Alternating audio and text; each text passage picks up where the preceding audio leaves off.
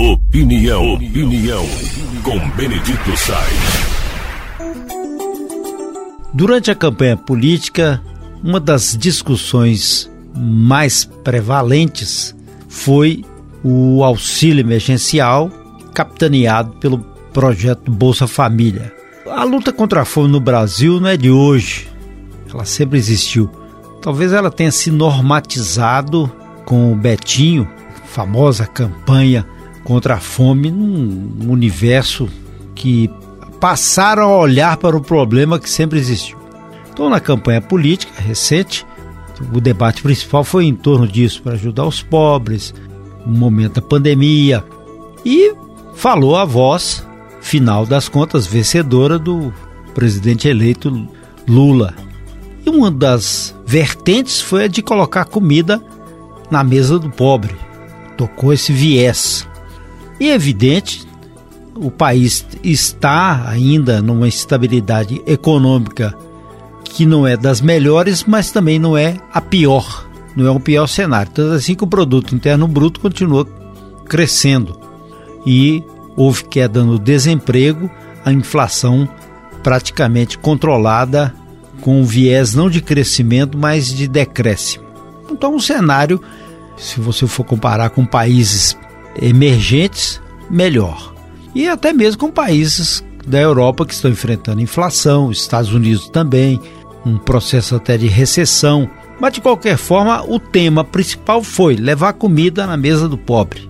E os pobres ganham a evidência na eleição, como é normal, toda eleição aí o cidadão comum vira gente, é reconhecido.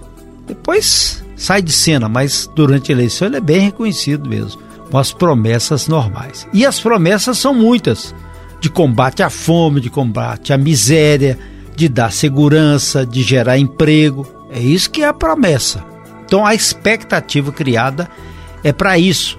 Então entende-se que na transição também se pense nisso.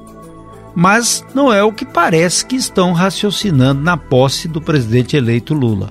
O gabinete de transição do presidente eleito já dobrou a expectativa de público da posse para cerca de 300 mil pessoas. Estavam pensando em 150 mil pessoas, já estão falando em 300 mil pessoas. Como esse pessoal vai ser reunido lá? Tem um processo de segurança, mas principalmente com muitos shows, shows variados. A lista é enorme, alguns nomes famosos que pertencem a uma linhagem X, outros nomes menos famosos, mas todos estão confirmados com a característica de carimbo lulista e não um carimbo coletivo, genérico, generalizado. Tanto assim que os evangélicos estão reclamando que não tem nenhum cantor gospel. Mas estão lá Pablo Vittar, Fernanda Takai, Valesca Popozuda e Chico César. Mas já tem 18 nomes confirmados para os shows. E aí esse batalhão convocado pela Janja, que é a esposa do Lula, é um peso abertamente lulista. São todos nomes de excelência musical e não há mal algum em ter escolhido um lado da contenda nacional e da contenda eleitoral. Não tem nenhum problema. O detalhe é que, para se realizar uma festa dessa envergadura, tem que ter dinheiro. E é muito dinheiro, é muita estrutura. Mas se a gente fala em fome e miséria, a gente começa com tanta gastança Dá para raciocinar sobre isto? É o desejo montar estruturas, som, transporte e vão alguns milhões de reais aí. A gente fica imaginando, puxa vida, viu? A sociedade hoje está dessa maneira.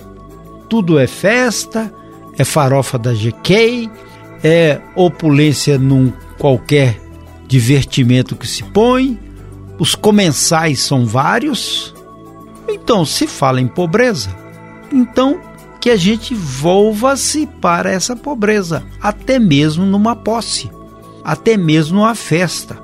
Ser comedido não custa nada. Para mostrar, para dar exemplo, para a gente personificar um novo tempo. Mas não, a gente tem que mostrar custo, pagar, gastar e manter o discurso Isso me lembra certa feita aqui no norte de Minas, em Montes Claros, a maior cidade do norte de Minas, teve uma reunião, uma época muito séria de seca na região, que tinha muita fome, tinha frente de serviço, gente recebendo cesta básica para tapar buraco nas estradas. E aí fizeram uma reunião para discutir sobre a fome no Automóvel Clube e serviram um jantar. O que tinha de champanhe, uísque, peru, porco assado. Que beleza, né? A gente discute sobre a fome durante um jantar. Tá igualzinho agora. Isso aí não, viu?